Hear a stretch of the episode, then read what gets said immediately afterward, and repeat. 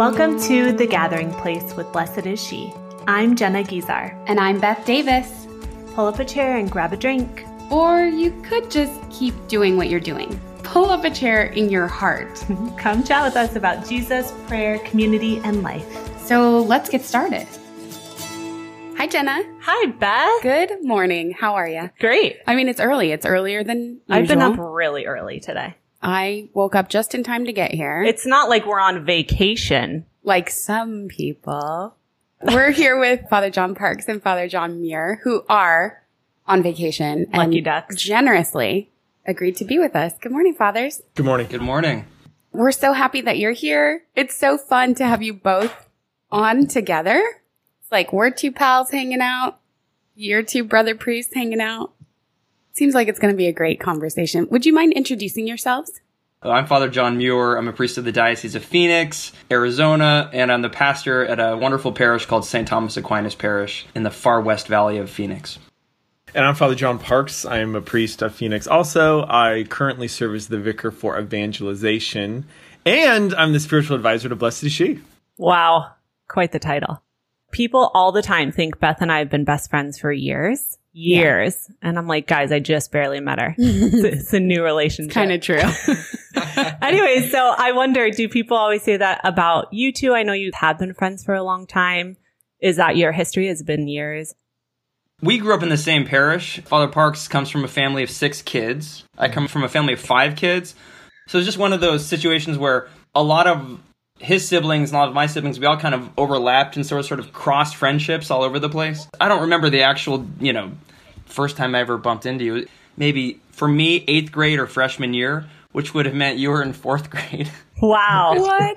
That's amazing. So I, I'm good friend, also good friends with Father Parks' brother, Tom Parks. Tom was a year behind me. We became good buddies in high school, and I think coming over to your house, he was probably sitting on the couch watching Saved by the Bell, eating Doritos, As like a fifth, fourth or fifth grader.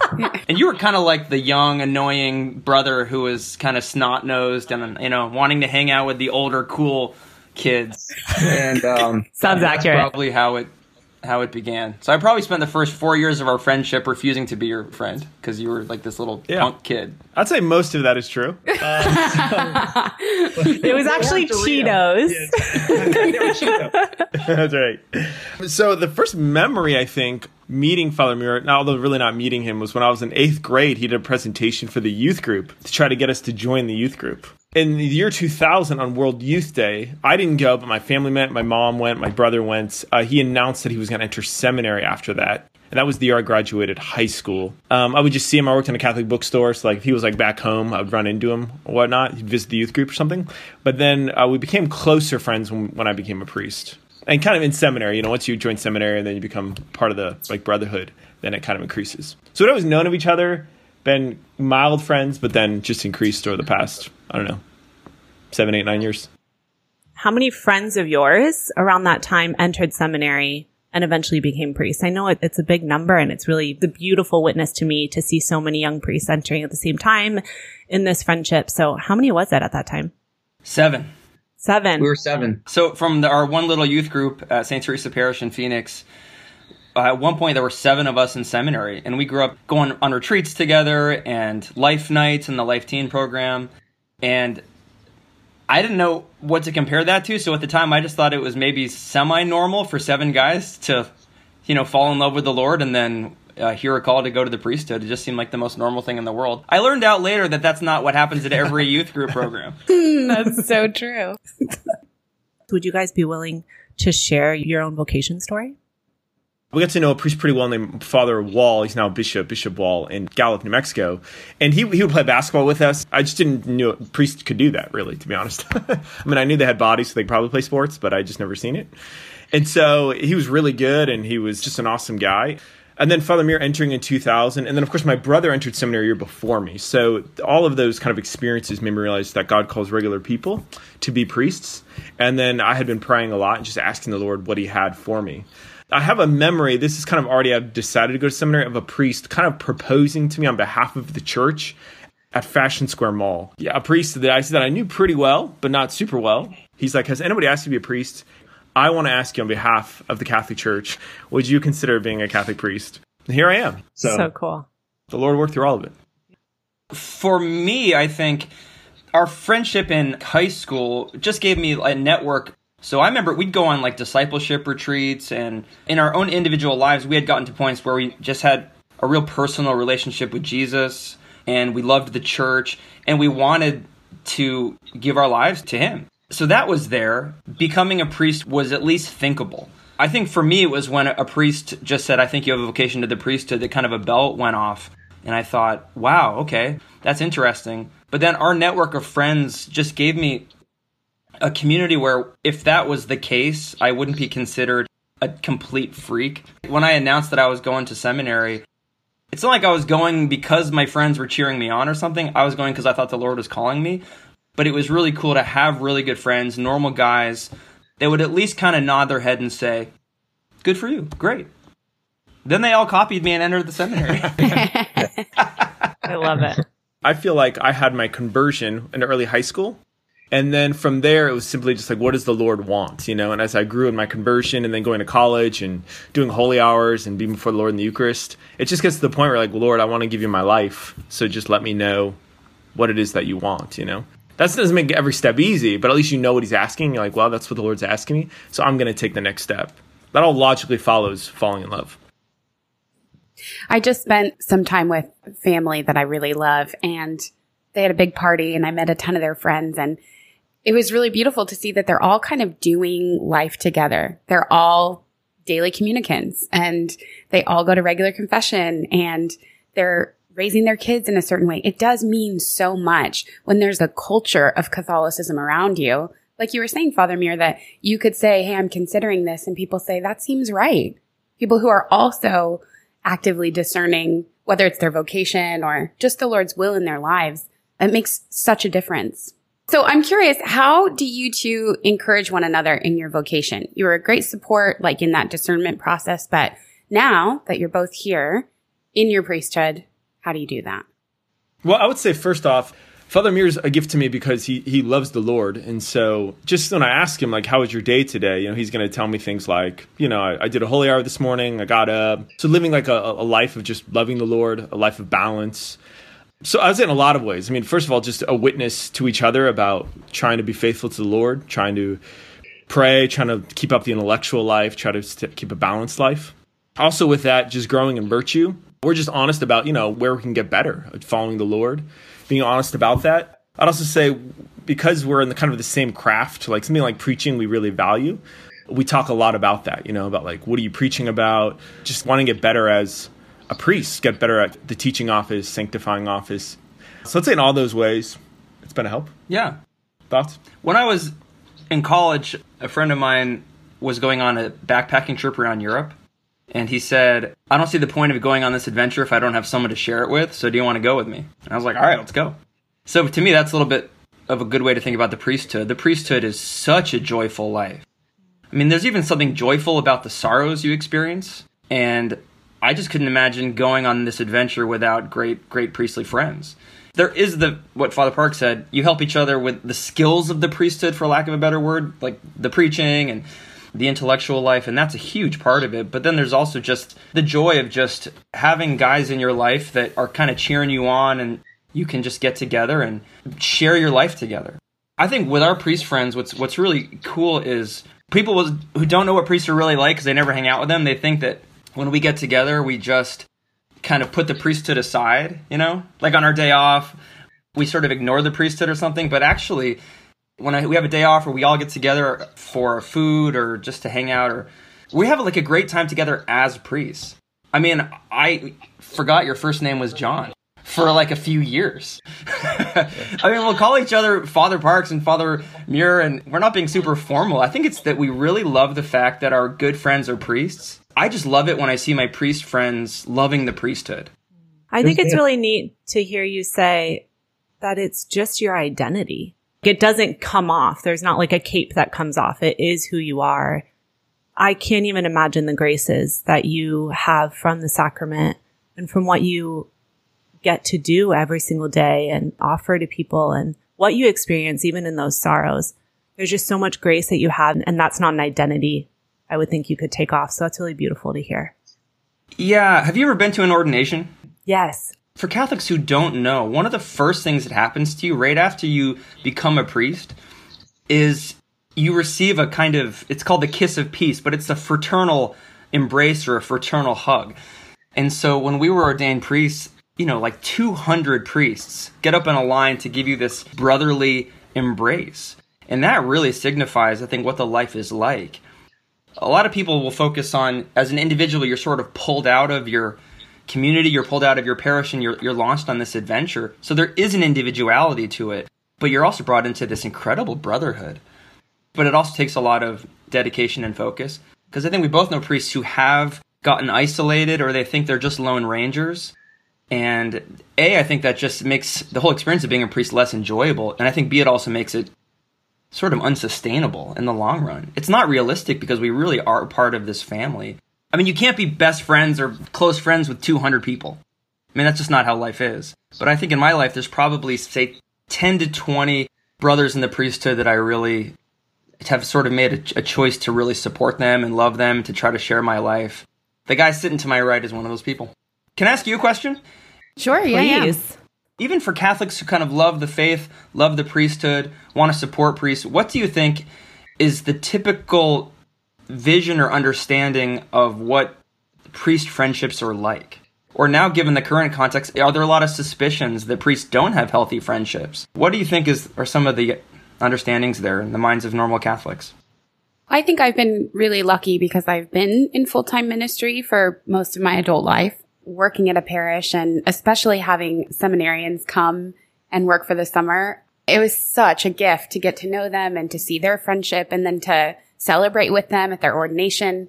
And now to know so many good, healthy, holy priests who are together in community, striving to be who God called them to be. That's now my norm. Praise God. But I think that's a pretty That's privileged place. Yeah. Mm. for sure. I think everyone is always kind of trying to hypothesize what someone else's life is like. So I have a few different kind of examples of those that came to mind as you were both talking is one, I think I don't know what my pastor wants from me. You know, I don't know how he wants support from me. And I think that that's probably a common understanding of parishioners is I don't quite know how to integrate him into my life. And then on the flip side too, Beth and I have gotten to go, you know, around the country on retreats and be in some rural parishes where a priest is actually physically isolated and my heart aches for them. And I just wonder if they're getting support, if they're looking for support. And I think that's where the suspicion starts for me. But this is probably a personality thing. I think I do err on the side of suspicion. And that makes me sad. And I think that's why it's such a beautiful witness to see priests be friends. I was relating it to the reason I started Blessed is She. We're all in some ways can be isolated and we have to step out and become friends and look for friendships. What a gift that is to my life to have friends that are pursuing holiness has changed my life. I can assume that would be the same for priests because priests are people too. Beth and I have been promoting and loving the Seven Sisters Apostolate. Yeah, thanks. About seven months ago at my parish, it got started. So thank you for promoting it. Amazing. We Praise the. Lord. I think it can kind of seem flippant, like, oh, we should pray for priests. But this is something that tangibly we can do. And it's just been really beautiful for my life. Or even we can really support praying for vocations, Yeah. like new vocations. So the Yeah. Seven Sisters Apostolate is teams of seven women. It can be a group of your friends. It could all be parishioners at your same church who would spiritually adopt a priest for a year. And then each of those seven women would do a holy hour a week on a prescribed day solely for the intentions of the priest that they've adopted. It's been incredible to teach us how to intercede, to unite our hearts to Christ and to ask the Lord to hold these priests. There's no responsibility on us. We're just asking the Lord to do what he already wants to do, which is to draw this priest even deeper into his sacred heart. How is that on the flip side for you, since both of you have the Seven Sisters groups? Yeah, I would say it's added kind of a new confidence in that if I have like a talk coming up or just something in my life that I'm a little nervous about or I just really need the Lord, I'll just think about those graces and I'll just get excited. Like, Lord, give me some of that right now. It's just a real consolation to know that somebody is praying for you all the time. And then, you know, if something good happens in my life or I'm blessed in some way, you know, I wonder is it because of those graces, you know, that somebody's praying for me and you know, ultimately it's about my deeper conversion, that I would love the Lord deeper. And so when I find myself falling more in love with the Lord, I'm like, Lord, if it's those women, bless them. I think the biggest mistake well intentioned Catholics make when it comes to caring about priests is they think we want comfort. So, hey, Father, do you want to come over and eat? Do you want to come on a vacation? Do you need some money? You look tired. You should rest more. But see, what we don't really need is comfort. What we need is courage. Our job is to die with and through Jesus for our people. And that's an exciting task, you know? Yeah. And I don't mean that in just a dramatic way, like being a martyr. I mean, daily, we're spiritual fathers, and that's a great adventure. So we don't want to be coddled. We don't want to be comforted. We want to be encouraged and lifted up. So, like the Seven Sisters apostolate, for me, it's powerful because I believe the women in my parish are praying for me like good spiritual mothers. And a good mother doesn't protect her child. She pushes them out of the house and says, Go have an awesome adventure. Go fight for the people you love. Don't be afraid to get hurt. I've got good friends. I come from a good family that loves me. I, I don't feel super lonely all the time. You know, I don't feel probably more lonely than your typical human being. But what I do need is people in my life to pray for me, to cheer me on, to say, don't become a bachelor. Don't use the church for your own pleasure or comfort, but lay your life down for the church. But I don't know that every average Catholic woman listening to this podcast has met priests who do see their vocation as an opportunity to be heroic, to live an incredible, courageous life for the Lord. That's why I love Seven Sisters so much is because you can feel like I do want to do something for Father. I love him. I appreciate him. This is something tangible that is worth so much to be able to sit in front of the Blessed Sacrament just for your priest's intentions, for his courage, for his holiness. It's flipped the script for me from feeling helpless and feeling like I don't think father wants to come to my house with my four kids or I don't cook, so I can't make him dinner, mm-hmm. whatever it is. But this is something tangible I can do and just offer so much grace and support for him in that way. And even if you are in a rural area where you do see an, a, your priest who's isolated or seemingly doesn't have many priest friends, you can sit in front of the Blessed Sacrament and pray for friends for him. Totally. You can pray for his holiness there. And the Lord is the one who will deliver all that he needs. That's good stuff, Jenna. Well, praise the Lord. I was recently reading a reflection by Monsignor Lorenzo Albacete, who is a priest who was also a member of Communion Liberation. And one of the things he would often ask is, What do you desire out of life? What do you want? And a way to answer that question, he just said, is imagine that you're dying, and what kind of life would you need to have lived to have make the judgment on your life that my life was good? Any man's heart would not say, uh, my life was so comfortable, ergo it was good. but rather, a man would make the judgment my life was good insofar as it was heroic, it had integrity, I give my life as a ransom for many, so on and so forth. And so I think that's one of the beauties of this apostolate is when women tell you that that they're praying for you, it makes me want to be heroic. Somebody with kids that finds time to make a holy hour in a week is making a huge sacrifice to do that. And that alone is convicting to say, well, am I making that kind of sacrifice for the people in my life to love?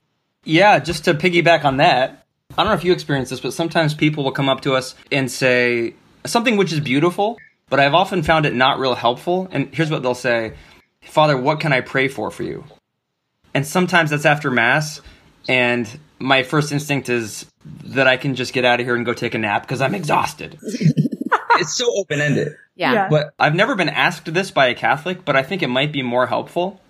There has to be some trust and it has to be in the right context. But if if someone said to me, "Hey, Father Muir, I'm just kind of curious, what's the Lord doing in your life, and what's He doing in the parish?" Hopefully, I'm I'm, I'm praying enough each day to be able to answer that question. So, like right now, one of the things the Lord's doing in my life is inviting me to just do more intercessory prayer for the parish. So, just to not pray kind of for myself and my own spiritual needs, but to really sit down in front of the Blessed Sacrament, just to lift up to Him all of the people I should be praying for. So, if I said that to someone, hey, the Lord's inviting me to spend a lot more time praying for the parish, could you ask God to give me that grace? Because it's one thing to know you should be doing it, it's another thing to actually change your schedule to do it. So, that question I think would be really interesting. And I don't think priests would say, Why are you asking me invasive questions? you know? Hopefully they would say, I think the Lord's doing this in the parish. I think he's doing this in my life. And please pray that I have the grace to accept it. You know the Pietà statue in St. Peter's? That's an image of how you can really support priests. Our Lady isn't coddling Jesus.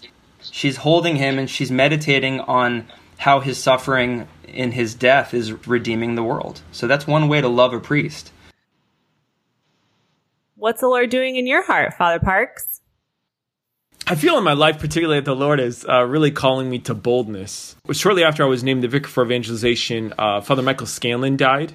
And I felt the Lord had me read his biography, which I read shortly thereafter. And then recently, a few people in my life kept coming and asking me about the biography of Mother Angelica. So I just read her biography. And both of them were incredibly bold for the Lord. So something Mother Angelica used to say is, unless we're willing to do the ridiculous, the Lord will not do the miraculous. But also, both of them were deeply rooted in prayer. I mean, these people were children of the Lord. I have high awareness of relational things. So I'm good at forming relationships with people and building trust pretty quickly. And I think the Lord is trying to teach me how to leverage that uh, for his kingdom, to just invite somebody to go deeper with the Lord. Jenna, Beth, what about you? What's the Lord doing in your life? I was asking you. I already asked. You interrupted the full interrupted me. question came out. You know, I've been sitting with just a moment that I had in prayer where the Lord was just asking me to allow him to hold me like his little daughter. There's some resistance to that. You know, I would rather talk through some things and have some answers than just allow him to father my heart. It comes up daily and I try to sit with it a little bit every day. So I guess if I were to sum that up, it would be an invitation to trust and to surrender. What about you, Jenna? Well, I just go to the chapel and feel like a deep exhale. I literally feel like I'm the most tightly wound person. Oh my gosh, I'm gonna start crying. Being in front of the Blessed Sacrament is just like the only place to let it go. Peace and rest. Yeah, Sounds like. for sure. Yeah. Yeah. Thanks, friend. I mean, I think it's a beautiful question, not only for the priests in your life, but every person needs to give some thought and pay attention really to what the Lord is doing. And we don't always have that kind of a question that invites us to really examine it. Ask one person today. She might cry. and that would be okay. Yes. So we actually have a, a little silly thing that we want to do to just end our conversation together. It's a rapid fire round. We've never done this before. Yeah, this is new. Okay, Father Muir, you're going to go first. I'm going to ask you some questions. And do you know what a rapid fire is? It's where I just talk as long as I possibly can. That's it. You got it. Okay, ready? yes. Okay. Favorite book? Mere Christianity by C.S. Lewis. Best concert you've ever been to? REM Monster Tour 1996. What's your biggest pet peeve? People who leave half a cup of Greek yogurt in the Greek yogurt container. Just eat the whole thing and then throw it away and go buy another. Don't just leave half a serving. What's the best piece of advice you've ever received? Don't be afraid to fail. I love that advice. Favorite day of the week? I like Friday. First celebrity crush? Uh, Rachel from The Real World on MTV. Rachel Campos was her name. And she had Arizona connections, and she did some things with Life Teen afterwards. I didn't know she was Catholic on the show. I just knew that I was completely infatuated with her. Mind you, this is way before I was a seminarian or a priest. Yes. I was just like a high school kid. Would you rather be besties with Thomas Aquinas or John Paul II? That's a hard one. I'm going to go with Thomas, especially since he's my patron saint at the parish where I am. But I love JP too. That was a brutal question, ladies. Why can't we tickle ourselves? Because the essence of tickling is surprise. Wow. You had a That was real answer to that? We just giggled. If your house was on fire, what three things would you save?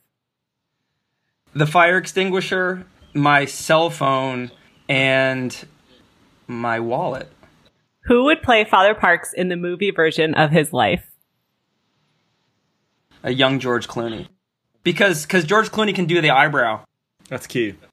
All right. That was good. Describe yourself as a teenager in three words. Uh, arrogant, ignorant, and adventurous. Who takes longer to prepare for their homilies? I would say Father Parks does, and I say that to my shame. Yeah. Yeah, yeah. Okay, last one. Living person who most inspires you. I'd say my dad. I think I try to model my priesthood after the way my dad raised me and treats me even to this day, and the way my dad loves my mom so much. I try to love my parish the same way my dad loves my mom. I don't do a great job of it, but my dad's my, my hero and my um, my model. Yeah. That is so cool. Yeah. Thanks for sharing that. Thanks, Father. Okay, Father Parks, you're up. Okay, dark chocolate or milk chocolate? Dark chocolate, no question. Who texts first, you or Father Muir? I'm going to say Father Muir. Say a word in Spanish. My favorite words in Spanish are either muñeca, which means doll, or amoroso, which means lovely. The saint who has most inspired you. Probably Saint Therese or Saint Anthony of Padua. Favorite U.S. city besides the one you live in? Probably Washington D.C. Wow, Beth said that yesterday too. That's my answer too. How Yeah. crazy. How long does it take you to get ready? Uh, longer than it should, probably like 30 minutes. 30 minutes. Well, that's really long. Showering, shaving. getting Oh. dressed. Is that, is that a long or a lo- little time? That's just fine. I wasn't thinking about showering. That does take a while. yeah. if you could have any three people over to dinner, dead or alive, who would it be? Uh, G.K. Chesterton, probably Mark Twain, uh, John Adams' wife, A- Abigail Adams. Who would play Father Muir in the movie version of his life? If he were a better actor, I think Jimmy Fallon could do it. They have similar gifts, skills with music, and they're clever. So, yeah. Is there such a thing as objective beauty? Yes. Go to karaoke song? Uh, probably Don't Stop Believing. Yeah. If you had one superpower, what would it be? Uh, probably to know every language in the world. What does a person need to be happy? The Lord, and by that I mean they need purpose. What's your favorite online Catholic women's ministry? Uh, it's blessed is she. I feel like Father Park's questions were way easier. His were easier, and I also had to go first. So Yeah, That's that is true. scarier. Father Muir, Father Parks, we're so grateful that you would take this time with us and chat. Thanks for being on the show. Thanks for having us. thanks a lot. It was a joy being with you. Yeah, and thank you for your priesthood, your commitment to the church and to Jesus Christ. It inspires me, so thanks. Thank you. Please pray for us, and we'll keep blessed is she in our prayers as well. Thanks, Thank you. Father. Father Parks, would you mind closing us in prayer? Yes. In the name of the Father, and the Son, and of the Holy Spirit. God our Father, we thank you for the gift of this day, the gift of faith, the gift of this present moment. We ask that we hear in our hearts, as your beloved sons and daughters, the heroic call to be people of love, to give our lives as a gift, that we might do this in freedom as your sons and daughters. And we pray this, Jesus, through your most holy name. Amen. In the name of the Father, and of the Son, and of the Holy Spirit. Amen. Thanks so much for gathering with us here on the Blessed is She podcast. Send over all your questions using the Anchor app. We'd love to hear from you. Connect with us at blessedisshe.net slash community and join us on all your favorite social media platforms. Facebook, Instagram, Twitter. I love Twitter. Until next time.